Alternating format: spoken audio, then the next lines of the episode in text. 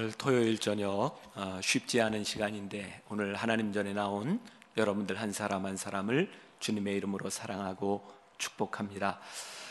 제가 어제 말씀을 시작하면서 우리가 한 번쯤 우리의 신앙을 점검하는 시간을 가졌으면 좋겠다. 그래서 어제 제가 여러분들에게 정말 우리들에게 믿음이 무엇인가, 믿음에 대한 질문을 가져봤고요.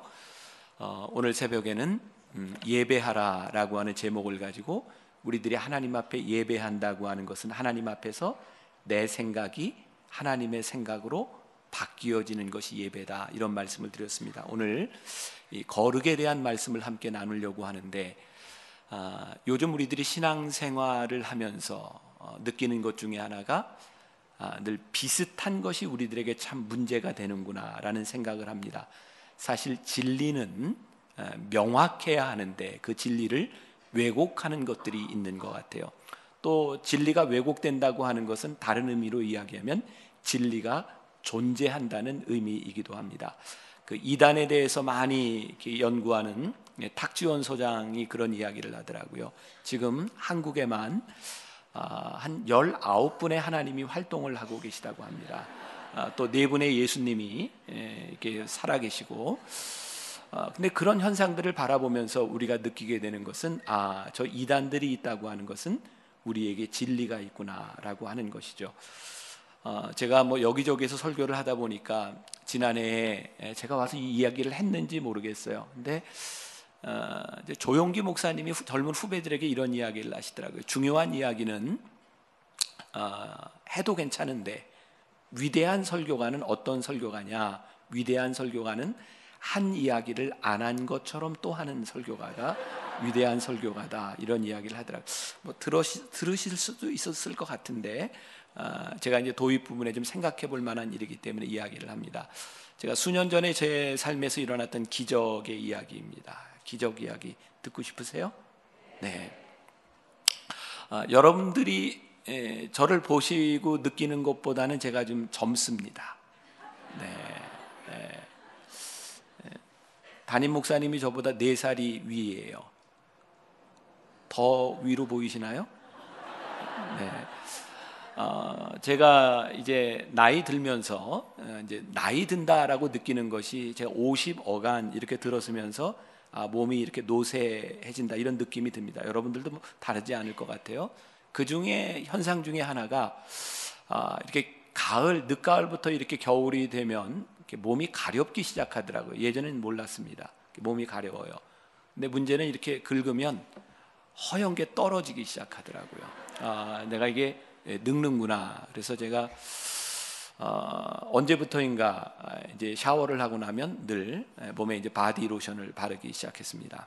어느 날 샤워를 하고 바디 로션을 어, 바르려고 하는데 다 떨어졌어요. 제 아내한테 바디 로션 좀 갖다 달라 그랬더니 아마 미국에서 누가 선물로 보낸 것 같아요. 바디 로션을 어, 가져다 줬는데 어, 향도 참 좋고요. 그날 그날따라 제 아내가 어, 제 등에도 이렇게 다 발라주고 서비스를 이렇게 잘 해줬습니다.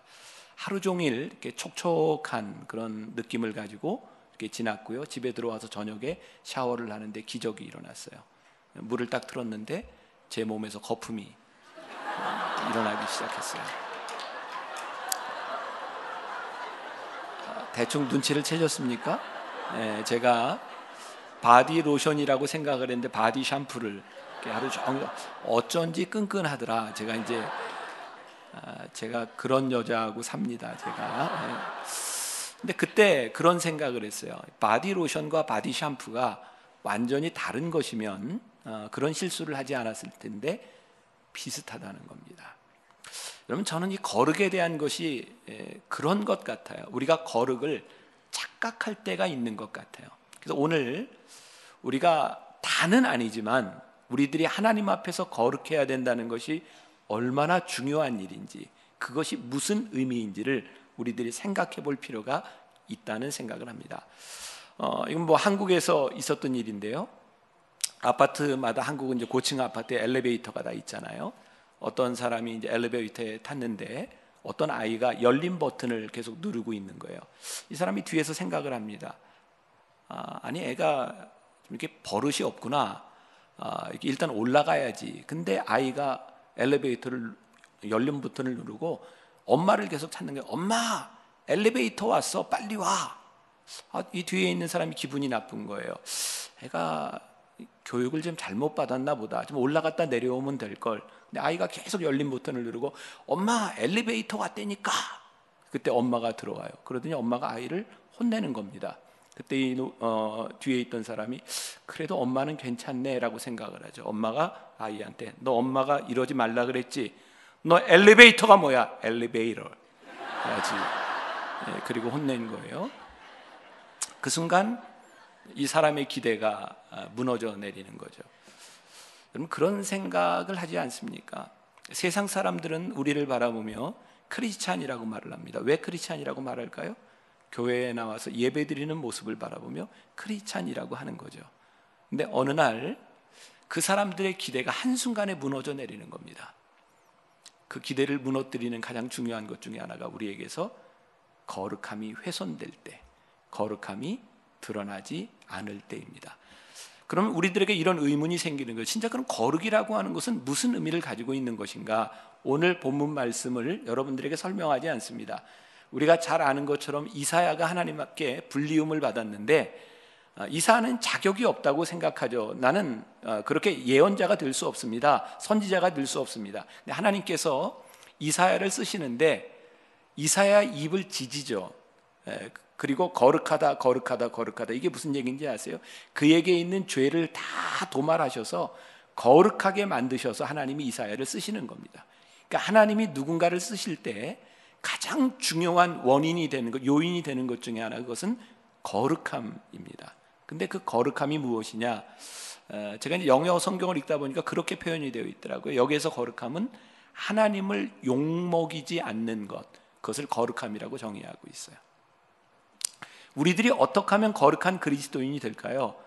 나를 통해서, 내 모습을 통해서, 내 삶을 통해서 하나님이 욕을 먹지 않으실 때 우리가 거룩하게 된다는 거예요. 여러분, 우리는 이 세상에서 참 비겁한 이야기들을 참 많이 듣죠. 또 우리를 통해 하나님의 거룩함이 훼손되는 일들을 봅니다. 여러분들 오래전에 방송에서 어, 이게 취재했던 것 중에 하나인데, 만민교회 뭐 이모모 목사가 이 라스베가스에 와서 이렇게 노름을 하다가 돈을 많이 잃고 그게 방송이 된 적이 있어요. 근데 그 사람이 뭐라고 변명을 했는지 아세요? 교회가 건축 중인데 내가 건축비를 위해서 내가 이렇게 힘든 일을 한다. 그랬더니 그 얘기를 듣고 있던 교인들이 다 아멘 합니다. 놀랍지 않습니까? 어떻게 저렇게 무지할 수 있을까? 교회 건축을 한다고 하는 아무리 선한 뜻이 있어도 그가 하는 행동이 하나님을 거룩하게, 하나님을 욕먹이는 일일 때 그것은 거룩함이 아닌 거죠. 우리가 하나님의 거룩함을 훼손하는 일들이 종종 일어납니다. 우리의 뜻이 거룩합니다. 그런데 우리들이 하는 행동이 거룩하지 않습니다. 에, 우리를 통해서 하나님이 욕을 먹고 있다면, 하나님의 영광을 가리우고 있다면 우리는 거룩하지 않은 겁니다. 제가 얼마 전에 신문 기사를 통해서 한 목사님의 글을 보게 되었어요. 조선일보에 굉장히 크게 났어요. 아주 작은 영동에 있는 물안계곡에 있는 시골교회 목회를 하는 분입니다. 그분의 글을 보고 제가 너무 감동이 되어서 제가 그분에게 편지를 썼고요. 시골교회였기 때문에 제가 작은 돈이지만 그곳에 있는 교인들과 함께 썼으면 좋겠다. 그리고 제가 이렇게 보내드린 것이 있어요. 그분이 저에게 편지를 보냈어요. 자기 책과 함께. 그때 그 글을 보면서 제가 일기를 하나 쓴 게, 제가 이제 페이스북에 글을 하나 썼는데 여러분들에게 한번 좀 읽어드리려고 합니다. 제 글이지만 좋아요. 그래서 한번 잘 들어보시고, 어, 그때 그런 꿈을 꿨어요. 아, 세상에 없던 교회를 꿈꿔볼 수 없을까? 이 세상에 없는 목사를 꿈꿔볼 수 없을까? 그냥 제 마음속에 들었던, 아, 그리고 어, 그 제목은 목사는 잡놈이다, 이런 제목이었어요. 한번 들어보세요. 제목이 너무 자극적인가요? 너무 이상한 것을 상상하지 말고 끝까지 읽어주세요. 아마도 십일월로 기억됩니다. 영동 물안계곡에서 목회하는 김선주 목사의 이야기가 조선일보에 소개가 되었고, 그런 목사님이 있다는 것이 감사에 책과 작은 정성을 보냈습니다. 지난주 목사 사용 설명서라는 책과 함께 마음 따뜻한 선물이 도착했습니다. 혹시 기억을 못하는 분들이 있을까봐 신문에 났던 것이기 때문에 살짝 염려되어 그 목사님이 노인정에 써붙인 글을 먼저 소개합니다. 목사 사용 설명서. 첫 번째, 보일러가 고장나면 전화합니다. 두 번째, 텔레비전이 안 나오면 전화합니다. 세 번째, 냉장고 전기가 고장나면 전화합니다. 네 번째, 휴대폰이나 집 전화가 안 되면 전화합니다. 누구에게요? 목사에게. 다섯 번째, 무거운 것을 들거나 힘쓸 일이 있으면 전화합니다. 여섯 번째, 농번기에 일손을 묶어 할 때 전화합니다. 일곱 번째, 마음이 슬프거나 괴로울 때 전화합니다. 여덟 번째, 몸이 아프면 이것저것 생각 말고 전화합니다. 아홉 번째, 갑자기 병원 갈 일이 생겼을 때 전화합니다. 열 번째, 경로당에서 고스톱 칠 때 짝 안 맞으면 전화합니다. 아무래도 십 번이 압권이었죠. 그런데 이번에 제가 받은 책에는 이런 글이 있더군요. 목사님의 글입니다. 나는 퍼뜩 잡놈이라는 말이 떠올랐다. 나도 잡놈이 되고 싶어졌다. 목사라는 제사장적 순혈주의, 그 위선적인 거룩함과 순혈주의적 사제의 모습을 벗고 잡놈이 되고 싶다. 그러고 보니 예수님도 참 잡스럽게 사셨다. 목수, 의사, 선생, 혁명가, 설교자, 상담가. 아, 그래서 예수님의 말씀이 꿀맛이었구나. 그래서 퍼뜩 제 머릿속에 스치는 생각이 있었습니다. 목사는 잡놈이 되어야 하는구나. 거룩한 곳에 머무르는 목사는 수도사는 될 수 있어도 목사는 될 수 없는 것이구나. 지난주에 이어서 또 황당한 꿈을 꾸게 됩니다. 이 세상에 없던 교회만 필요한 것이 아니라 이 세상에 없던 목사도 필요하다는 생각 말입니다. 모든 사람이 쓸 수 있는 그런 잡스러운 목사가 되는 것이 참 아름답다는 생각이 듭니다. 제가 참 불행한 것은 조금은 큰 교회에서 사역을 하다 그렇게 잡스러운 사람이 되는 것이 참 어려워졌다는 것이죠. 큰 교회를 목회하는 외로운 섬, 홀로 거룩해 수도사가 되기보다 모든 교인들에게 쓰임받는 잡스러운 목사가 되는 것이 우리를 부르신 이유라는 생각이 듭니다. 진정한 거룩함이 무엇인지를 생각합니다. 거룩한 곳에 머무르는 것이 거룩한 것이 아니라 거룩한 일을 하는 곳이 거룩하다는 것, 우리가 참 많이 했던 말입니다. 목사가 잡스러운데 거룩하게 보이는 이상한 일이 진정한 거룩함이 아닐까요? 세상에 없던 목사, 잡스러운 목사를 꿈꿔보는 하루입니다. 저에게 들었던 생각입니다. 우리 교회가 교인들이 너무 거룩해서 하나님의 거룩함을 훼손하고 있는 것은 아닐까? 우리가 이 세상 속에서 거룩함을 드러내야 됨에도 불구하고 우리는 거룩한 공동체라고 생각하기 때문에 거룩함이 전혀 나타나지 않는 그런 공동체는 아닐까? 저는 우리가 살아가는 동안 그 어떤 누구도 인간의 몸을 입고 거룩한 존재가 될 수 있다고는 생각하지 않습니다. 아니, 저를 바라볼 때 저는 그건 불가능하다고 생각합니다. 근데 우리가 한 가지 할 수 있는 것은 있습니다. 거룩하신 하나님과 동행할 수는 있습니다. 우리가 거룩한 존재는 될 수 없을지 모르지만 조금 더 나은 사람은 될 수 있을 것 같습니다. 하나님이 우리들에게 기대하는 그 거룩은 무엇일까요? 세상이 우리들에게 기대하는 그 거룩은 무엇일까요? 저는 이 거룩, 우리가 너무나 잘 아는 이 구별이라고 하는 것은 하나님이 우리들에게 바라는 것이기도 하고 세상이 우리들에게 바라는 것이기도 합니다. 저는 목사의 아들로 살아가는 것이 참 불행하다고 느꼈던 사람입니다. 왜냐하면 목사 아들이 되어서 하지 말아야 될 것이 많았기 때문이에요.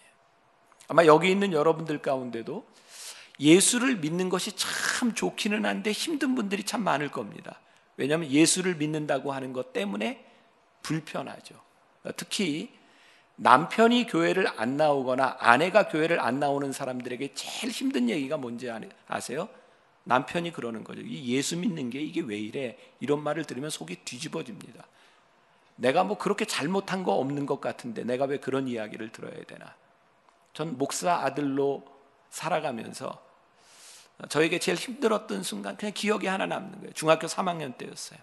전 미션스쿨을 다녀서 저희 아버님이 부흥사였기 때문에 저희 학교에 부흥회도 오셨고, 제가 누구 아들이라고 하는 것을 다 알았어요. 제 짝꿍이 중삼 때 저한테 이렇게 얘기했습니다. 너 목사 아들이 왜 그래? 근데 그 얘기를 듣는 순간 제가 정말 뚜껑이 확 열렸어요. 제가 태어나서 처음으로 싸워본 겁니다.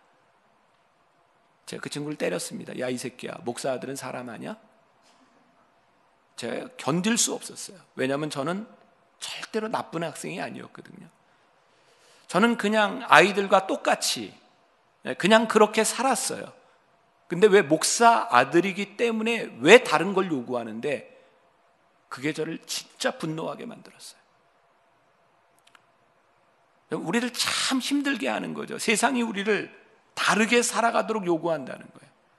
근데 세상뿐만 아니라 하나님도 우리가 다르기를 요구하신다는 거예요. 근데 어느 날 그 거룩이 우리들에게 율법과 부담이 아니라 그것이 우리들에게 은혜로 느껴지기 시작할 때 우리가 거룩함을 향해 달려가죠. 그런데 그 은혜를 우리들이 경험하지 못하면 이 거룩은 우리들에게 무거운 율법일 수밖에 없는 겁니다. 그래서 율법으로 신앙생활을 하면 신앙생활이 힘든 거예요. 기쁨이 사라져버리는 거예요. 제가 오늘 여러분들에게 묻고 싶은 것이 있습니다. 여러분도 하나님 믿고 신앙생활하는 게 얼만큼 기쁘세요? 기쁘다고 하는 것은 힘들지 않다 이런 이야기가 아닙니다. 예수를 믿는 것은 힘든 일입니다. 예수님께서 수많은 제자들이 따라오는데 예수님께서 뭐라고 말씀하세요? 너희들이 나를 따라오거든 자기 십자가를 지고 자기를 부인하고 나를 따를 것이니라. 사람들이 점점 점점 떠나가기 시작합니다. 저는 어떤 면에서 우리 사랑의 교회 교인들이 이렇게 많이 모이는 거 문제가 있을 수도 있다고 생각해요. 저희 교회도 마찬가지입니다. 진짜 우리가 예수님을 닮아간다고 하면 이렇게 많은 사람이 모이기가 쉽지 않습니다. 왜? 예수님도 예수님을 따르는 수많은 군중들을 향해서 너희들이 나를 따라오려거든 자기를 부인하라고 말씀하셨거든요. 그게 결코 쉬운 일이 아니기 때문입니다. 저는 거룩은 우리들이 꿈꾸는 것처럼 어느 날 은혜를 받고 거룩해지는 것이 저는 아니라고 생각해요. 여러분, 부흥회, 대각성 집회, 여러분들이 늘 꿈꾸는 것이 있죠. 아, 은혜 받고 싶다. 모든 신앙인들에게 은혜에 대한 갈구함이 있습니다. 여러분들 지금까지 경험해 보지 않으셨어요?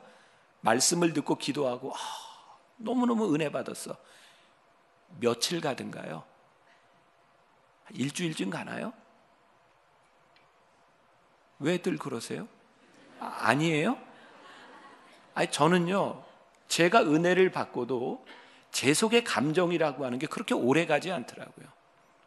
그러니까 우리가 착각하는 겁니다. 우리가 하나님께 은혜를 받으면 거룩해질 수 있다라고 생각하는데, 사실 우리들이 하나님의 은혜를 경험하면 거룩의 첫 걸음을 내딛는 거죠. 동기부여가 될 뿐입니다. 그래서 사도 바울은 그의 영의 아들 디모데에게 네가 경건에 이르기를 뭐하라고요? 연습하라 그랬어요. 그래서 거룩은 어느 날 한순간에 뚝 떨어지는 것이 아니라 우리들이 하나님 앞에 끊임없는 연습의 과정을 통하여 우리들에게 만들어지는 것. 근데 오늘날 우리 신앙인들의 가장 큰 문제가 뭐냐면 이 거룩함과 신앙에 대한 진지함을 너무 많이 잃어버렸다는 거예요. 이 세상에서 거룩을 지키고 사는 것이 참 힘이 듭니다. 제가 오늘 아침에 이야기를 했나요? 어제 얘기는 제가 이제 은혜 받은 게 스물일곱 살 때 군목 시절에 은혜를 받았다고 이야기를 했어요. 제가 은혜를 받고 났더니요, 진짜 하나님의 부르심이 너무 기쁘고 감사했는데 세상은 아무것도 바뀐 게 없었어요. 단지 제가 해야 될 일이 생겼고 제 마음이 기뻤지 제 주변은 아무것도 바뀌지 않았어요. 제가 지금도 기억하는 것 중에 하나가, 제가 초등학교 육 학년 동창회가 제가 군목 시절에 명동에서 이렇게 열렸습니다. 저희 학교가 굉장히 독특한 학교라 제가 동명초등학교를 나왔거든요. 마장동에 육 학년 일반 동창회가 지금도 모이는데 삼십오 명이 모입니다. 대단하죠? 그 담임 선생님이 굉장히 좋은 분이었어요. 그 담임 선생님이 그때 제가 이제 스물여덟 살 때죠. 다 다 모았어요. 명동의 중국집에서 식사를 했는데 담임선생님이 이렇게 식사비를 내시면서 나는 너희들의, 너희들의 미래에 투자한다 그러면서 식사비를 내셨어요. 그때 사실 돈을 벌써 이렇게 많이 벌고 있는 친구들이 있었거든요. 저는 이제 전방에서 군복을 입고 나왔고요. 친구들이 이 차를 가자 그러더라고요. 어, 제가 여러분들에게 어제 잠깐 뭐 고스톱도 치고 포카도 치고 뭐 당구도 치고 이런 얘기 했는데 제가 그냥 그 정도였지 나쁜 짓은 안 했어요. 어, 그냥 그 정도. 저는 술도 안 먹고 담배도 펴본 적이 없어요. 술집에 가본 적도 없어요. 근데 그때 친구들이 이 차를 가자고 명동 이제 뒷골목으로 가는데 지하로 내려가더라고요. 같이 그냥 따라갔습니다. 따라가서 이렇게 테이블에 앉았는데 아가씨들이 한 명씩 나오는 거예요. 그게 제가 처음으로 가본 룸사롱이었습니다. 아가씨들이 나오는. 근데 그때 저는 은혜를 받고 마음이 뜨거웠는데 이 상황을 어떻게 해야 될지를 모르겠더라고요. 여러분들 그 장교들 입는 그 겨울에 입는 항공잠바라는 게 있어요. 제가 자리에 앉자마자 그 항공잠바를 이렇게 벗었습니다. 벗으면 뭐가 나오냐면 한쪽에 계급장이 나오고요, 한쪽에 병과 마크가 있어요. 저는 군목이었기 때문에 십자가 마크를 달고 있었어요. 제가 옷을 딱 벗으면서 나 목사입니다 그랬거든요. 분위기가 쏴해졌어요. 그 분위기가. 그리고 술자리가 끝날 때까지 누구도 저에게 말을 거는 사람이 없었어요. 그렇게 지나갔어요. 제가 군에 제대할 때까지 은혜를 받고 나서 저는 군대에서 있는 회식 자리에 한 번도 빠진 적이 없어요. 저는 술자리를 늘 지켰습니다. 왜냐하면 저는 목사였지만 참모였기 때문에 참모들이 모이는 회식 자리를 지켰어요. 그리고 연대장이 교인이었기 때문에 제일 불편해했죠, 저 때문에. 그래서 회식 자리마다 하, 우리 목사님, 우리 목사님 그러면서 목사님한테는 사이다를 드려 그러면서 이제 건배를 할 때마다 자기들은 요만한 컵에 저는 이만한 컵에 사이다를 먹었어요. 술자리가 한 번 끝나면 어, 저는 사이다를 네 병에서 다섯 병을 마셔야 됐습니다. 얼마나 힘든 일이었는지 몰라요. 근데 그때 제가 은혜를 받고 생각한 것이 뭐냐면 내가 이 자리를 지켜야 된다는 것이었어요. 제가 은혜를 받았기 때문에 술자리를 피하는 것이 아니라 술자리 가운데서 나는 목사입니다, 이것이 분명히 드러나야 된다고 생각했어요.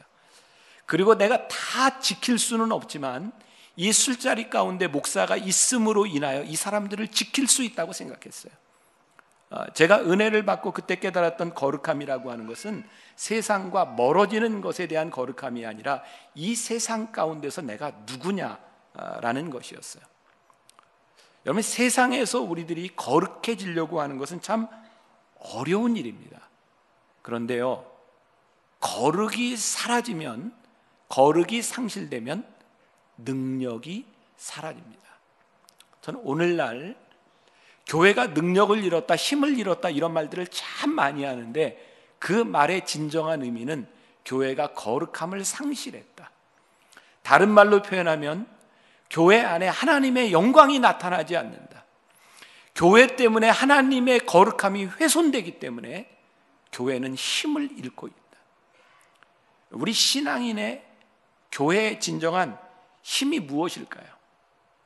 여러분, 하나님은 완전한 자를 쓰시는 것이 아닙니다. 하나님은 거룩한 자를 쓰세요. 우리들이 가지고 있는 재능, 우리들이 가지고 있는 완전함에 대한 문제가 아니라 하나님 앞에 거룩해지려고 몸부림치는 사람들을 쓰세요. 저나 여러분들이나 이 거룩함이라는 것 앞에서 누가 자신할 수 있어요? 우리 많이 넘어집니다. 그리고 진짜 문제는 뭐냐면 교인들과 함께 있을 때 사람들이 있는 곳에서 우리는 어느 정도 거룩할 수 있어요. 그런데 우리가 혼자 있을 때, 우리를 알아보는 사람이 없을 때, 우리가 하나님을 믿는다고 하면서도 인격적인 하나님을 믿지 않기 때문에 우리들의 거룩함이 사람들이 없는 곳에서 허물어지죠. 우리 아이들이 미국에서 학교 다닐 때 그 학교에 가면 컴퓨터에 그렇게 써 있더라고요. 컴퓨터를 켜기 전에 God is watching us 라고 써 있어요. 하나님이 우리를 지켜보고 계신다. 그런데 너희들이 컴퓨터를 켤 때 잘 생각해라는 거죠. 제가 그 문구를 보고 제가 교회에 와서 장로님들 방에 그 문구를 붙였습니다. God is watching us. 그리고 목회자들 방에도 붙였어요. 오늘 장로님이 이렇게 이야기해요. 목사님 이걸 왜 붙입니까? 하나님이 우리를 지켜보고 계신다니까요. 그랬더니 불편하다는 거예요. 하나님이 우리를 지켜보고 계신 것이 불편한 것이 정상입니다. 우리가 거룩해진다고 하는 것은요, 우리들이 하나님과 동행한다고 하는 것은 이 세상에서 필연적으로 불편한 겁니다. 만일 우리가 하나님을 믿고 신앙생활을 하는데 이 세상에서 아무런 불편함이 없다, 정말 퍼펙트한 성자이거나 별로 하나님을 의식하지 않는 사람일, 두 가지 경우일 거예요. 근데 저 같은 경우는 불편하더라고요. 저는 평신도들을 바라보면서 목회자보다 훨씬 더 위대하다고 생각하는 사람입니다. 정말로 평신도들은 목회자보다 위대합니다. 목회자는요, 생활 바운더리가 교회가 크면 클수록, 교인이 많으면 많을수록 다 이렇게 보여지고 정해져 있어요. 사실 여러분들보다 죄짓기가 힘듭니다. 여러분들은 교회를 나가면 목회자보다 훨씬 더 죄를 많이 질 수 있는 가능성이 있어요. 여러분들이 신앙을 지킨다고 하는 것은 목회자보다 훨씬 더 힘든 일입니다. 그래서 저는 평신도가 목회자보다 훨씬 더 위대하다고 생각해요. 제가 이제 만나교회 담임 목사가 되었을 때 저는 이제 아파트, 교회 아파트에서 살았는데 십사 층 아파트였어요. 그 통로에 이십팔 가정이 사는 겁니다. 근데 놀랍게도 제가 거기 사는 이 년 동안 이십팔 가정 중에 십사 가정이 우리 교인이었어요. 놀랄 얘기를 해도 안 놀래면 제가 놀랍다니까요. 쉬운 일 아니잖아요. 아, 참. 근데 그게 제가 전도를 해서가 아니라 우리 교인 중에 하나가 작정하고 반장이 됐어요. 그리고 사람들을 모아놓고 어떻게 얘기했냐면, 이 아파트에 우리 교회 목사님이 살아, 그것 가지고 전도해서 이 년 동안 십사 가정 전도를 했습니다. 그러니까 사실 목회자로서 전 참 기뻤어요. 제가 여기에 사는 것 자체로 영향력이 있다. 근데 문제는 뭐냐면 거기에 있는 사람들이 거의 다 우리 교인들이 되면서요, 제가 칠 층에 살았는데 위층도 우리 교인이고 밑에 층도 우리 교인이었고요, 어, 이게 부엌 그 창문으로 보는 맞은편 집도 우리 교인이었고 베란다에서 보는 맞은편 집도 우리 교인이었어요. 아무튼 그 동네는 저희 그 아파트 단지만 한 오백 가정 정도가 저희 교인입니다. 교회 아파트 단지 안에 얼마나 그 교인들이 거기 많겠어요. 하루는 제가 이렇게 출근을 하려고 내려오는데 밑에 집 사는 교인하고 만났어요. 교인이 저에게 그러더라고요. 목사님, 어제 몇 시에 주무셨죠? 어떻게 아세요? 우리는요, 목사님이 걸어가는 발걸음, 어디로 걸어가는지 다 압니다. 어느 날이었어요. 이게 출근을 하는데 우리 베란다 맞은편 쪽에 사는 교인을 만나는데 저한테 똑같은 얘기를, 목사님, 어제 몇 시에 주무셨죠? 어떻게 아셨어요? 우리는 목사님 방에 불 꺼지는 게 어디 꺼지는지 다 봅니다. 제가 그때 진짜 하나님께 이런 고백을 해서, 하나님 감사합니다. 하나님 너무너무 감사합니다. 제가 얼마나 부족하면 여기저기 천사를 세워놔서 저를 이렇게 지키시는지, 하나님 정말 감사합니다. 저 진짜 감사했어요. 제가 여기 미국에 오는 동안 여기에서도 참 많은 사람, 저를 알아보는 사람을 만납니다. 여러분들이 생각하는 것보다 제가 꽤 괜찮은 사람인 거 아시죠? 여러분들 중에 저를 모르는 사람이 있었다는 건 여러분들이 무식하다는 얘기인 거 아시죠? 상처받지 마세요. 여러분들보다 저는 죄짓기가 힘듭니다. 그런데도 어려워요. 그러니 여러분들이 여러분들의 삶에서 거룩함을 지킨다고 하는 것, 여러분들이 홀로 있을 때 하나님 앞에서 여러분들이 인격적인 하나님을 믿지 않는다면 그것이 얼마나 어려운 일인지 몰라요. 제가 막 아침에 그런 얘기 했던 거 같죠. 거룩에 대한 이야기를 하면서 남을 의식하는 거룩은 뭐라고 얘기했죠?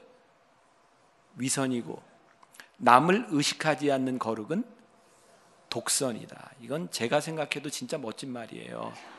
꼭 외워두세요.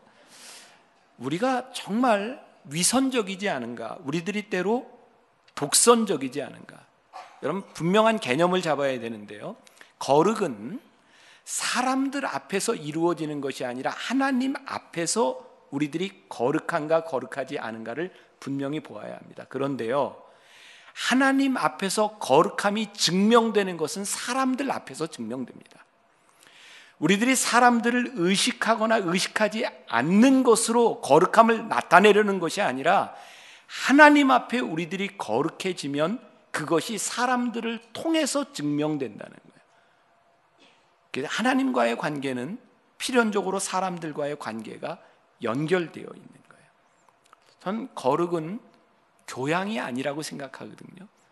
때때로 우리가 거룩하다, 어, 저 사람 참 거룩하네, 참 교양이 있네, 이렇게 그냥 생각할 수 있는데, 저는 거룩은 교양의 문제가 아니라 싸움이라고 생각해요. 치열한 싸움입니다. 이 세상에서 우리들이 거룩함을 유지하고 살아간다는 것은 치열한 싸움이에요. 오늘 이사야를 부르시는 이 시대를 웃시야 왕이 죽던 해라고 이야기를 합니다. 웃시야 왕이 죽던 해, 웃시야는 타락하죠. 민족의 위기가 다가옵니다. 그가 자기를 자랑하다가 하나님 앞에 버림받습니다. 웃시야 왕이 죽던 해에 하나님이 이사야를 부르셨어요. 저는 요즘 한국 교회를 바라보며 위기, 한국 교회의 타락, 한국 교회의 능력이 사라졌음을 이야기할 때 저는 하나님께서 거룩한 자를 찾으신다고 생각해요. 저는 여러분들과 여러분들의 교회와 목사님, 저는 우리 세대의 목사들이 가지고 있는 너무너무 중요한 사명이 있는데, 지금 우리들이 잃어버렸던 이 거룩과 존귀함, 이 영광을 우리들이 다시 되찾아야 되는데, 그것은 이 시대가 바뀌어지기 때문이 아니라 이 거룩함을 상실한 시대, 위기의 시대 가운데 하나님께서 이사야를 부르셨던 것처럼 누군가를 찾고 계시기 때문에. 어쩌면 여기 있는 사람, 여러분들 한 사람 한 사람을 향해서 내가 너를 써야 되겠다라고 말씀하시는 것은 아닐까.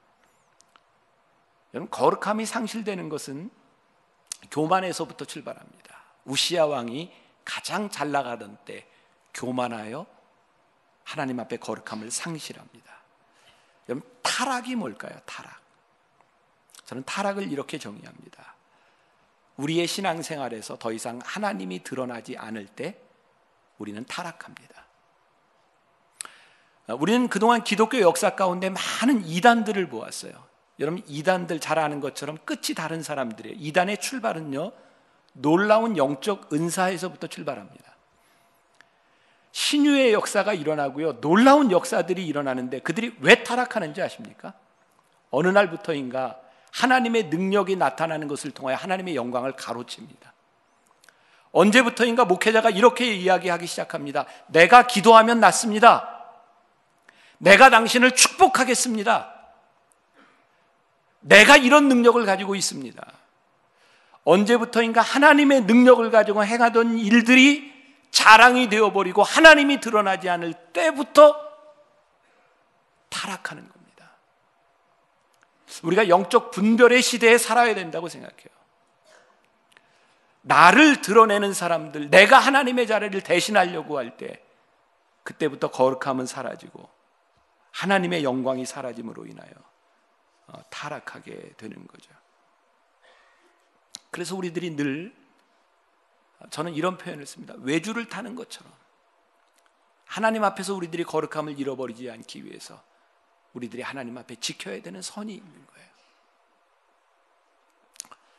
제가 개인적으로 매일 저희 교회 어머니 기도실, 조용히 기도하는 기도실에서 기도할 때마다 제가 빼놓지 않고 기도하는 게 있어요. 하나님, 저 교만하지 않도록 도와주세요. 왜냐하면 제가 알거든요. 제 속에 명예욕의 피가 흘러요. 저희 식구들이 다 그래요. 굉장히 이렇게 명예욕도 강하고요, 아주 기본적으로 잘난 척을 많이 합니다. 여러분 벌써 느끼셨죠? 이틀 지나는 동안. 제가 저를 너무 잘 알아요. 그래서 매일 기도하는 거예요. 하나님, 제가 누군가를 만났을 때 저를 드러내지 않도록 하나님 저를 도와주세요. 매일 기도해도 그게 잘 안 되는 거예요. 왜? 내 속에 교만함이 있어요. 내 속에 나를 드러내려고 하는 마음들이 있어요. 우리가 믿음을 생각하면서 거룩함을 생각하면서 여러분들과 이런 이야기를 좀 나누고 싶어요. 우리가 하나님 앞에서 거룩해진다, 하나님 앞에서 믿음이 있다라고 하는 것은 내가 좋아하고 내가 원하는 것을 이루는 것이 아니에요. 혹시 이제 제가 말하는 것에 여러분들 상처받지 않았으면 좋겠고, 제가 첫날 이야기한 것처럼 이 말씀이 여러분들을 좀 불편하게 하면 좋겠다, 이 말씀이 부딪혔으면 좋겠다. 그동안 우리는 교회에서 많은 간증들을 들었어요. 주로 어떤 간증들이든가요? 아, 내가 정말 어려운 병에 걸렸는데 하나님 기도해서 저를 낫게 해주셨어요. 간증입니다. 또 내가 경제적으로 많이 어려운데 제가 기도하고 하나님께서 저에게 축복해 주셔서 제 사업이 이렇게 번창했습니다. 간증입니다. 그런데 문제는 우리들에게 그런 것들만 간증으로 인식이 된다는 거예요. 어느 날 제가 믿음을 생각하면서 깨닫게 된 것이, 하나님, 우리가 원하는 것을 기도하고 치열하게 기도하고 얻는 것도 참 큰 간증이지만 더 큰 간증은 우리들이 하나님 앞에 기도할 때 우리들이 하나님 앞에 내려놓는 것이 있어야 되지 않겠습니까? 우리가 작정을 하고 기도를 하고 금식을 하며 기도할 때 우리가 정말 무엇을 위해 기도하나요? 사실 우리들의 신앙의 문제가 뭐냐면 하나님의 뜻을 아느냐 모르냐에 대한 문제가 아니라 하나님의 뜻에 순종하는 게 어려워요. 여러분들 가만히 보세요. 여러분들이 치열하게 기도하는 그 기도의 내용 가운데 진짜 하나님의 뜻을 몰라서 그렇게 치열하게 기도하세요? 아니면 하나님의 뜻을 아는데 그거 따르기 힘들어서 기도하세요? 제가 한국에서 오래전에 매달 강남 금식기도원에서 이렇게 제가 설교하고 저도 이 박 삼 일 동안 기도원에 머물렀던 적이 있어요. 제가 금식하는 분들을 보면서 이렇게 이야기를 했어요. 금식까지 할 정도의 신앙을 가진 여러분들이 하나님의 말씀을 모르는 건 아닐 텐데 아마 오늘 그냥 이 설교 듣고 금식이 끝날 분이 많았으면 좋겠다고. 왜냐하면 우리들의 삶에는 기도해야 되는 문제도 있지만 사실은 결단해야 될 문제가 훨씬 더 많아요. 전 참 이런 사람 보면 한 대 좀 때려주고 싶어요. 목사지만. 어떤 사람이냐. 이런 기도. 하나님, 저 담배 끊게 해주세요. 끊게 해주실 줄 믿습니다. 이런 기도하는 사람 보면 가서 한 대 때려주고 싶어요. 왠지 아세요? 그 기도 안 해도 돼요. 그냥 끊으세요. 그 왜 그렇게 기도해요? 끊음을 된지를. 또 어떤 기도하는지, 하나님 저에게 용서할 수 있는 마음을 주시옵소서. 용서하세요. 가만히 생각해 보세요. 우리가 하나님의 뜻을 모르는 게 아니라, 여러분 이 말 오해하지 마세요. 그게 잘 안 되기 때문에 기도하는 거 알아요. 그런데 정말 중요한 것은 우리들이 뜻을 모르기 때문이 아니라 우리들이 결단하지 못하는 것이 우리들에게 너무 많다는 거예요. 하나님 앞에 우리들이 기도할 때 우리가 하나님을 어떻게 믿는가? 자, 여러분들에게 물어볼게요. 하나님 좋으신 분이세요? 하나님은 여러분들의 삶의 베스트라고 믿으세요? 그 미국 교회 가면 그런 거 하죠. God is good 하면 네, all the time. 아, 참. God is good. 네. 그 특히 흑인들 예배 가면 그런 거 많이 합니다. 진짜 우리들의 삶에 하나님이 진짜 좋으신 분인가요?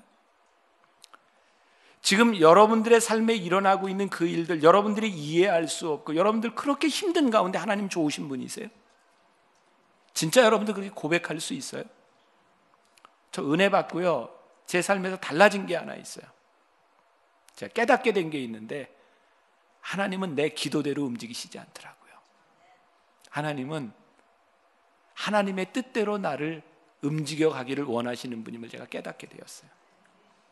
그리고요, 기도하다 보니까 기도에 응답이 안 되는 게 있는데 시간이 지나놓고 보니까 내가, 내가 기도한 대로 됐으면 큰일 날 뻔했어요.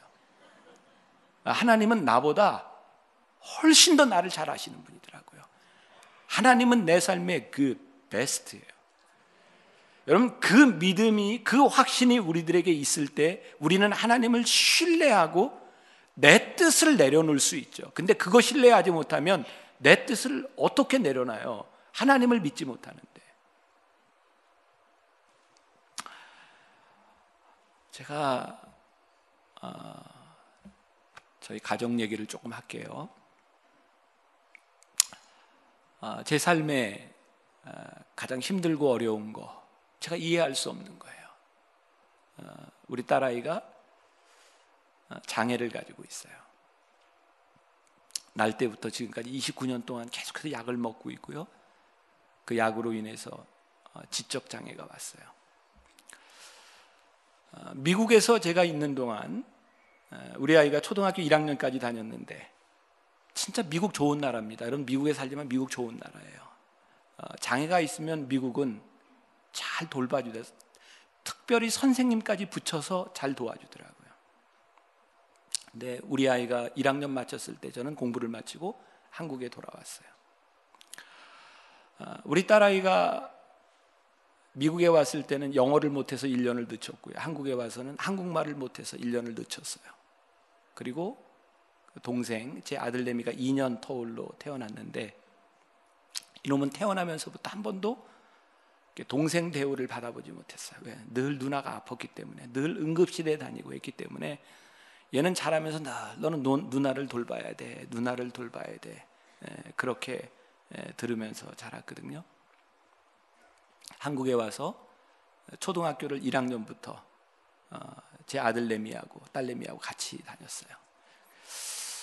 나중에 어, 제가 그때는 몰랐는데 나중에 졸업할 때 들은 이야기인데, 선생님이 그러더라고요. 아, 목사님 어떻게 그렇게 아들을 잘 두, 뒀습니까? 그게 왜요? 그랬더니 이놈이 지 누나 학년이 바뀔 때마다 선생님한테 가서 이야기하는 거예요. 선생님, 혹시 우리 누나가 아프면 저한테 얘기하세요. 근데 초등학교를 다니며 우리 딸아이가 참 힘들었던 건, 애들이 머리에 껌도 붙여놓고요, 어떤 때는 등에 앞정도 찔러놓고. 제가 나중에 안 이야기하면, 우리 딸이 이 년 동안 학교를 다니면서 점심을 못 먹었대요. 아무도 같이 밥 먹어주는 애가 없어서 이 년 동안 굶었다는 이야기를 듣고 제가 한국을 떠나야 되겠다고 생각했었어요. 정말 이런 나라에서 못 살 것 같았어요. 우리 아들에게 제가 참 미안한 건, 이놈이 초등학교 육 학년 다니는 동안 친구가 하나도 없는 거예요. 전 우리 아이를 걱정했는데 나중에 알고 보니까 이놈이 수업을 마치면 누나가 다른 애들한테 해코지 당할까 봐 누나 학, 교실 앞에 기다렸다가 늘 누나를 데리고 오느라고 친구가 없었어요. 중학교 삼 년을 또 누나와 같이 다녔어요. 똑같은 일이 반복이 됐어요. 근데 중학교 삼 학년 때 음, 우리 아들내미가 청소년들을 위한 영성훈련에 갔다가 소명을 받았대요. 오더니 그러더라고요. 아빠, 저 목사가 될 거예요. 하나님이 저 부르셨어요. 그러더니 뭐 제 인생의 가장 기쁜 순간이기도 하죠. 저 아빠 같은 목사가 되고 싶어요. 그리고 목사가 되고 싶다 그러더라고요. 그랬더니 중삼 때, 여러분 한국에 외고 있잖아요, 외고. 이놈이 갑자기 외고를 가겠다는 거예요. 근데 딱 그 이야기가, 이제는 구 년 동안 누나와 함께 다녔으니까 누나와 좀 떨어져 보고 싶은 거예요. 그래, 너 외고 가라. 그리고 미국에서 살다 왔으니까 영어도 잘했고 수학도 잘했고 선생님도 외고에 갈 수 있다고 생각을 했어요. 근데 외고 시험을 봤는데 떨어졌어요. 그때 우리 딸내미가 역시 하나님 살아계시다고 어, 이유가 이놈이 자기 동생 떨어지라고 기도한 거예요. 왜냐하면 이놈은 엄마 아빠보다 지 동생을 더 많이 의지하고 있었던 거예요. 근데 이제 분당에서 이제 고등학교를 가는데, 이제 일반 고등학교는 일 순위, 이 순위, 삼 순위를 이렇게 적어냅니다. 근데 우리 딸아이는 장애가 있기 때문에, 장애가 있는데 자기가 일반 학교를 다니고 싶다 그랬기 때문에 학교가 정해졌고요. 우리 아들은 지 누나하고 다른 데 가려고 그걸 삼순위로 놓고 어, 넣는데 역시 하나님은 살아계셔서 어, 또 딸내미하고 같이 학교를 다니니까 십이 년을 자기 누나하고 같이 학교를 다닌 거예요. 제가 지금 생각해보면 어, 우리의 아들이 참, 참 미안해요. 진짜 미안해요. 어, 저와 제 아내는 목회하느라 어, 힘들었고 어, 그렇게 이제 고등학교를 다니면서 우리 딸아이는 지적장애가 있기 때문에 늘 전교에서 꼴등 했어요. 우리 아들내미는 목사가 되겠다고 결심을 하더니 아빠인 저에게 이렇게 상담을 하는 거예요. 아빠, 제가 좋은 목사가 되려면 어떻게 해야 되죠? 그래서 제가 이렇게 이야기를 했어요. 아들아, 네가 지금 제일 하고 싶은 게 뭐냐 한번 써봐라. 그리고 네가 좋은 목사가 되려면 뭘 해야 되겠니 써봐라. 그랬더니 우선순위가 틀린 거예요. 자, 그럼 네가 뭐부터 해야 되겠지? 참 좋은 아빠, 아, 제 속에 교만함에 피가 막 흘러요. 제가 생각해도 참 좋은 아빠인 거예요. 그래서 이놈이 아빠 이야기를 듣고 열심히 공부를 했어요, 진짜. 그리고 여러분들이 이제 볼 수 없기 때문에 하는 이야기인데, 우리 아이가 정말 이렇게 몸짱입니다. 이렇게 운동 열심히 해서요. 교회에서도 학교 회장을 하고, 학교에서도 회장을 하고, 전교 일 등을 하고요.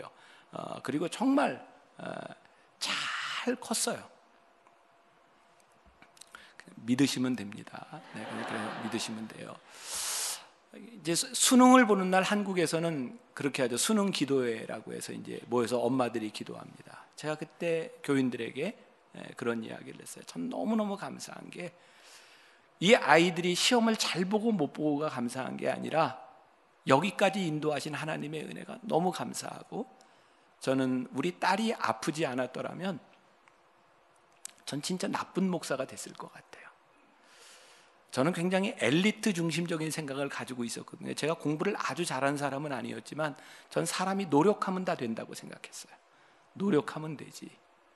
근데 우리 딸아이를 보니까 노력한다고 되는 게 아니더라고요. 누군가 도와주지 않으면 안 되는 사람들이 있더라고요. 그래서 제가 제 목회에서 목회의 방향을 바꾸게 된 굉장히 중요한 이유 가운데 하나는 제 딸이 가지고 있었던 장애 때문이기도 했어요. 교인들에게 이야기하면서, 여러분들 자녀들 때문에 다 지금 걱정되는 순간이죠. 공부 잘하는 자식을 둔 부모는 아이고 이놈이 시험 보러 가서 실수하면 어떡하나 걱정되고, 공부 못하는 자녀를 둔 부모들은 아이고 이놈이 시험 볼 때 실력대로 나오면 어떡하나 이렇게 걱정하고, 아무튼 공부 잘하든 못하든 부모의 고민은 다 똑같은 거예요. 수능을 봤거든요. 근데 우리 아들이 공부를 잘한다고 했는데, 이게 이제 조금 잘하는 애들은 한두 문제 때문에 이제 결정이 되니까 아, 이놈이 한 문제 더 틀리고 등급이 하나 내려가는 것 때문에 자기가 가고 싶은 학교 다 떨어졌어요. 어느 날 밤인데, 밤 열한 시쯤 이렇게 들어왔는데 식탁에서 우리 아들이 눈물을 뚝뚝 흘리고 울고 있어요. 제가 다 커서 우는 아들 모습 처음 봤거든요. 우리 아들 이름이 웅기인데, 웅기야 너 왜 울어? 그랬더니, 아빠 왜 저 시험 보는 날 교인들한테 일 등 한다고 얘기해서 교인들이 저 만나면 너 어떻게 됐냐 물어보는데 저 쿨하게 저 떨어졌어요. 그런데 아빠 저 얼마나 힘든지 아냐고. 제가 아들한테 그랬어요. 웅기야, 아빠도 목사 아들이고 너도 목사 아들이고 아빠가 왜 너를 몰라. 근데 아빠가 믿는 게 있어. 너 하나님이 너를 부르셨다고, 네가 소명받았다고 했잖아. 하나님이 너를 부르셨으면 네 삶은 언제나 베스트야. 걱정하지 마. 재수를 하겠대요. 그래, 재수해. 괜찮아. 그리고 제가 아들에게 이렇게 얘기했어요. 네가 나중에 목사가 됐을 때 네가 어느 교회를 가든 이력서를 냈는데 그 이력서에 너는 재수한 경험이 있고 이 상대방은 재수를 안 해봤어. 생각해봐. 재수도 안 해본 목사와 재수를 해본 목사, 어떤 목사가 경쟁력이 있겠니? 아빠는 네가 더 훨씬 더 경쟁... 여기 혹시 재수를 안 해본 사람 마음에 상처받지 마세요. 제가 아들을 위로한 얘기였어요. 괜찮아, 재수해. 그리고 재수를 시작을 막 하려고 하는데, 그럼 저희 교회도 이제 어느 정도 규모도 있고 제가 이제 활동을 하다 보니까 정말 영어가 필요해요. 근데 저는 미국에서 오 년 동안 공부를 했지만 영어가 정말 잘 안 돼요. 아, 제가 영어로 얘기하면 정말 듣는 사람이 불편하고요. 제가 통역을 세우면 제가 불편하고 아무튼 뭘 해도 불편해요. 그래서 그냥 갑자기 아들한테 너 이왕 목사 되기로 했으니까 네가 사는 글로벌한 시대에 영어를 좀 잘하면 좋겠다. 너 한번 미국으로 가보는 게 어떻겠니? 그래서 아무 준비도 안 하고 있다 토플을 보고 에스에이티를 봤어요. 그게 삼월이었어요. 근데 점수가 잘 나왔어요. 근데 이미 삼월이면 갈 학교가 별로 없는 거예요. 근데 시카고에 있는 어떤 조그만 사립대학인데 거기서 사 년 장학금을 줄 테니 오라 그랬어요. 시카고로 갔습니다. 그러니까 처음 부모를 떠나 이제 사는 거죠. 아, 이놈이 전화를 해요. 자주 해요. 나중에 이놈이 지금 이제 졸업하고 군대 가려고 한국에 나와 있는데 그때 얘기를 하죠. 저는 몰랐어요. 아빠, 제가 전화할 때요. 채플에 가서 늘 전화할 때 제가 화장실 가서 휴지 뜯어다가 울면서 전화했어요. 얼마나 힘들었는지 몰라요. 근데 그때마다 이놈이 전화해서 아빠 기도해 주세요. 아빠 기도해 주세요. 그리고 일 년을 지나는 동안 거기는 한국 애가 하나도 없었거든요. 얘가 할 수 있는 게 공부하고 운동밖에는 없었어요. 그랬더니 지가 그냥 열심히 공부를 하더니 일 년 후에 다른 대학에 어플라이를 했어요. 조금 좋은 대학에 어플라이를 했어요. 그리고 저에게 전화를 했더라고요. 아빠, 제가 이게 어플라이 했는데 이 학교에 좀 됐으면 좋겠어요. 그래서 제가 아들한테 이렇게 얘기를 했어요. 아들아, 염려하지 마. 너 지금까지 떨어져서 네 인생에 잘못된 게 뭐가 있니? 너 외고 떨어져서 일반 고등학교 가서 너 일 등 해봤지. 외고 갔으면 너 일 등 못해. 너 대학 떨어져서 미국 갔지. 너 지금 한국에서 대학 다녔으면 너 얼마나 놀고 있겠니? 너 하나님이 너를 여기까지 인도하셨고 너 힘들 때 채플에서 울면서 기도하도록 하나님 만드셨잖아. 그때 아들이 저에게 이런 얘기를 하는 거예요. 근데 아빠, 요번 한 번만 하나님 뜻하고 내 뜻하고 좀 같아봤으면 좋겠어요. 그 이야기를 하는데 제 마음에, 아, 우리 아들의 마음에 상처가 있구나. 탁, 이렇게 떨어졌던 상처. 근데 한 가지 분명한 게 있는 거예요. 하나님은 늘 제 아들의 삶 가운데 베스트였어요. 하나님은 늘 좋은 길로 인도하여 주셨어요. 제가 오늘 왜 여러분들에게 이 이야기를 하는가? 우리들은요, 우리들의 뜻대로 되기를 원해요. 그리고 하나님 앞에 끊임없이 하나님 내가 원하는 것, 내가 원하는 것. 여러분, 우리가 기도하는 게 잘못됐다 이런 이야기를 하는 게 아니에요. 우리들이 기도하면서 우리들이 하나님의 뜻을 묻고 하나님의 뜻이 우리들에게 분명하다면 내가 내 생각과 내 계획과 내 뜻을 내려놓을 수 있는 용기들이 필요한데 우리들이 그거 내려놓지 못하고 우리들이 교만하기 때문에 하나님 앞에 우리들이 거룩해지지 못하는 거죠. 제가 거룩함에 대한 정의를 이야기했어요. 거룩은 뭐냐? 하나님을 욕먹이지 않는 것이 거룩이다. 우리의 삶을 통해서 하나님의 인도하심이 드러나고 하나님이 우리들의 삶의 베스트인 것이 드러나고 하나님은 내 삶에 선하신 분이라고 하는 것을 증거하기 시작할 때 우리를 통해서 하나님의 거룩함, 우리가 거룩해지는 것인데 말이에요. 저는 목사가 돼서 신앙생활하면서 제가 이렇게 깨닫게 되는 게 있어요. 뭐 다 적용되는 건 아닐지 모르겠는데요.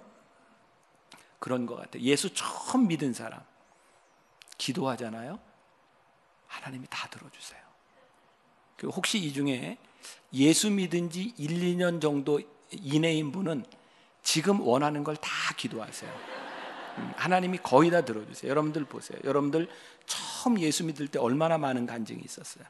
와, 신기하지 않아요? 하나님이 기도하는 대로 다 들어주세요. 근데 참 신기하게도 어느 정도 시간이 흐르면 우리의 기도가 쉽게 응답되지 않아요. 마치 우리가 자식들을 키우면서 말귀를 못 알아듣는 애들이 때를 쓰면 얘는 설명이 안 되기 때문에 들어주는 것처럼 예수 믿은 지 얼마 안 되는 사람들은 하나님이 얘가 안 돼, 설명이 안 돼. 얘는 지금 안 들어주면 떠나. 그러니까 하나님이 일단 들어주셔. 그래, 일, 일, 일단 너 들어주고 보자. 근데 어느 시점이 되면 하나님이 어떤 마음을 가지시는지 알아. 이제는 네가 내 마음을 알면 좋겠다. 철이 든다는 게 뭐야? 우리가 부모의 마음을 알기 시작하는 거죠. 하나님의 거룩함이 언제 드러날까요? 내 뜻을 고집하면서 하나님의 거룩함이 드러나는 것이 아니라 하나님의 뜻이 무엇인지를 알기 시작하며 우리들이 하나님의 뜻 앞에 내가 내려놓는 것이 많아지기 시작할 때, 저는 우리의 삶의 간증 가운데 내가 기도해서 이룬 간증도 참 중요한데 하나님 앞에 내가 기도하면 내려놓은 간증거리가 좀 더 많아졌으면 좋겠다. 그게 하나님의 영광이 드러나는 교회가 아니겠는가. 하나님이 우리를 부르셔서 우리로 하여금 그리스도인으로 살게 하시는 것. 여러분들 혹시 최하진이라고 하는 선교사님 들어보셨나요? 내 인생을 주님께 걸어라. 그 최하진 선교사 책에 보면 그런 얘기가 나와요. 아마 그분이 아마 스탠포드인가 있다가 중국에 선교사로 가죠. 가서 영어를 가르칩니다. 부인하고 같이 거기는 복음을 전할 수 있는 곳이 아니었기 때문에 무조건 아이들을 초청해서 밥을 해주고 잘 해줍니다. 그때 그 책에 보면 이런 얘기가 나요. 류바이진이라고 하는 학생이 있는데 어느 날 이 최하진 선교사에게 이렇게 묻습니다. 당신은 누구입니까? 당신은 왜 우리에게 이렇게 잘해주는 것입니까? 그때 최하진 선교사가 딱 한마디 합니다. I am a Christian. 나는 그리스도인입니다. 아, 세상이 우리들에게 물어야 한다고 생각해요. 당신은 누구입니까? 당신은 누구이기 때문에 이렇게 살아갑니까? 그때 우리가 할 수 있는 말, I am a Christian. 나는 그리스도인입니다. 거룩한 거룩, 거룩한 곳에서 우리들이 거룩해지는 것이 아니라 거룩한 삶을 살아갈 때 우리들이 살아가는 곳이 거룩해지죠. 교회, 제가 내일 순장반에서 그런 이야기 할 텐데 교회는 건물이 아닙니다. 우리가 교회를 건물로 착각하기 때문에 교회에서 선해지려고 해요. 교회에서 거룩하려고 해요. 아니에요. 교회의 거룩함은 우리가 거룩해야 이 교회가 거룩해지는 거예요. 여러분들의 거룩함으로 인하여 하나님의 영광이 드러나야 하나님께서 이 교회를 쓰시는 거예요. 한 가지 이야기만 하고 마치려고 합니다. 길게 하면 내일 또 길게 할까 봐 일, 이, 삼 부 참석을 안 할까 봐 제가 한 가지 이야기만 할게요. 이 거룩함을 우리들이 체험하잖아요. 우리들에게서 일어나는 현상이 있습니다. 그것은 회개와 용서와 용납과 소명입니다. 이 거룩은 결국은 우리들의 소명하고 연관이 되는 거고요. 그 과정 가운데 죄의 회개와 더불어서 용납이 있어요.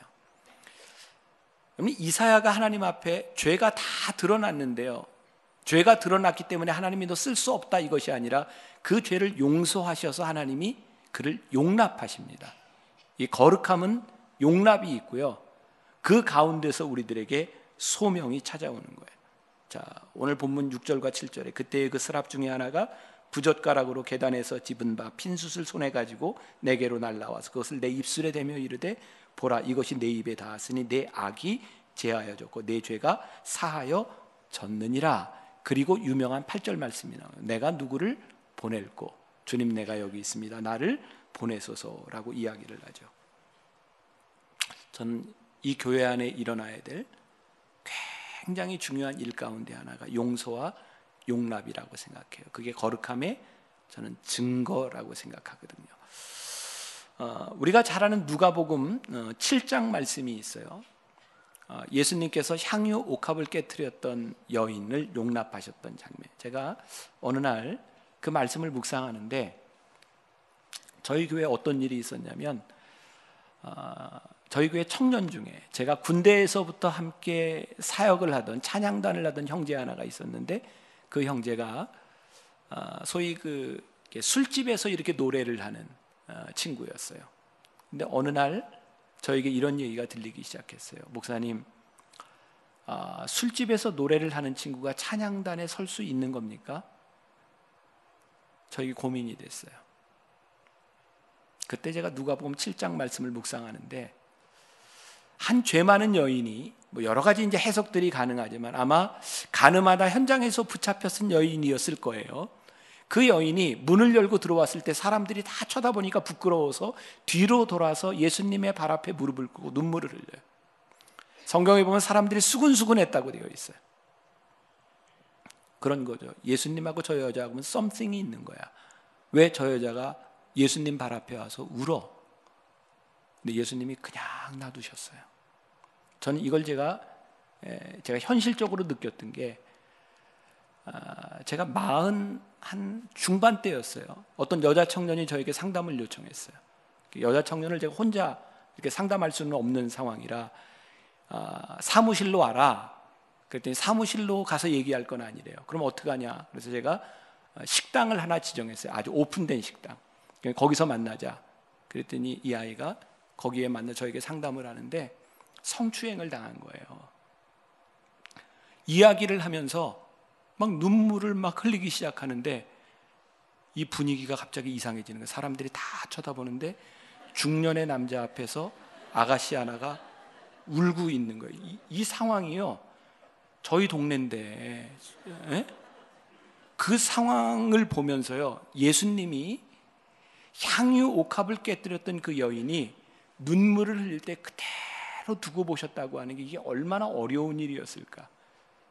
아마 저 같으면 이랬을 것 같아요. 어, 왜 이래요? 이러지 마세요. 남들이 오해할 수 있어요. 근데 예수님이 그걸 그냥 그대로 용납하셨어요. 그리고 그 여인이 머리카락으로 예수님의 그 발 앞에 떨어진 자기의 눈물을 닦고 향유 옥합을 깨뜨렸어요. 제가 그 형제, 술집에서 노래하고 있는 그 형제로 인하여 고민하고 있을 때 이 말씀을 묵상했는데 저에게 이런 생각이 들더라고요. 예수님이라면 어떻게 하셨을까? 아, 그래서 제가 술집으로 찾아가야 되겠다는 생각을 했어요. 그 친구가 노래하는 술집에 갔더니 이 친구가 깜짝 놀라는 거예요. 목사님이 여기를 어떻게 왔냐고. 그러면서 술집 주인을 불러서 우리 교회 목사님이라고 막 소개를 해주는데 술집 주인은 굉장히 황당한 거였어요. 한 시간 동안 노래를 하는데 제가 안주를 하나 시켜놓고 노래 끝날 때까지 다 들었어요. 제가 한 번 더 갔어요. 그리고 그때 이제 청년 예배를 드리는 날 그 친구가 이제 키보드 연주를 하고 있는데 설교 시간에 그 형제 이름이 기범이에요. 기범아, 내가 네가 노래하고 있는 술집에 간 이유가 뭔지 알아?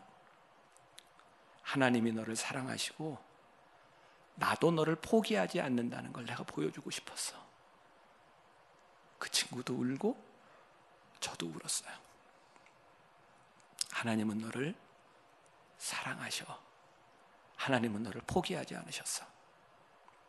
하나님의 마음으로 그거를 보여주고 싶었어요. 제가 지금 이런 이야기를 한다고 해서 제 삶의 모든 부분이 그렇게 거룩하고 완전할까요? 아니에요. 너무 부족한 게 많고요. 넘어지고 쓰러지는 것이 참 많이 있어요. 지금 여러분들 마음속에 생각나는 그것들, 그게 너무 힘들고 그거 내가 이길 수 없는 그 일들이 우리 가운데 참 많이 있어요. 근데 하나님이 우리들에게 원하시는 건 완전함이 아니라고요. 내가 조금 더 거룩해질 수 없겠니? 네가 조금 더 나와 동행하며 내 마음을 알고 내가 조금 더 나아질 수 없겠니? 거룩, 아주 본질적인, 오늘 하나님께서 우리들에게 거룩하라고 하는 이 명령은 우리를 통해서 하나님의 영광이 드러나고 하나님의 능력이 우리와 우리 교회를 통하여 회복될 수 있도록 우리들에게 주시는 귀한 명령인 줄 믿습니다.